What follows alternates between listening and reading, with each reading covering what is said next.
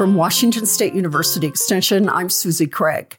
Digital technologies in food production from farm to table are reducing the food system's impact on water, climate, and ecosystems. The pandemic, with labor shortages and supply chain issues, have heightened the pace of their adoption in food processing, packaging, and distribution. Food manufacturers use sensors and software to collect and analyze data, leading to increased productivity, efficiency, and energy reduction while improving product quality and safety for consumers. An example is digital temperature monitoring, which automatically records and analyzes temperature data throughout the production of a food product.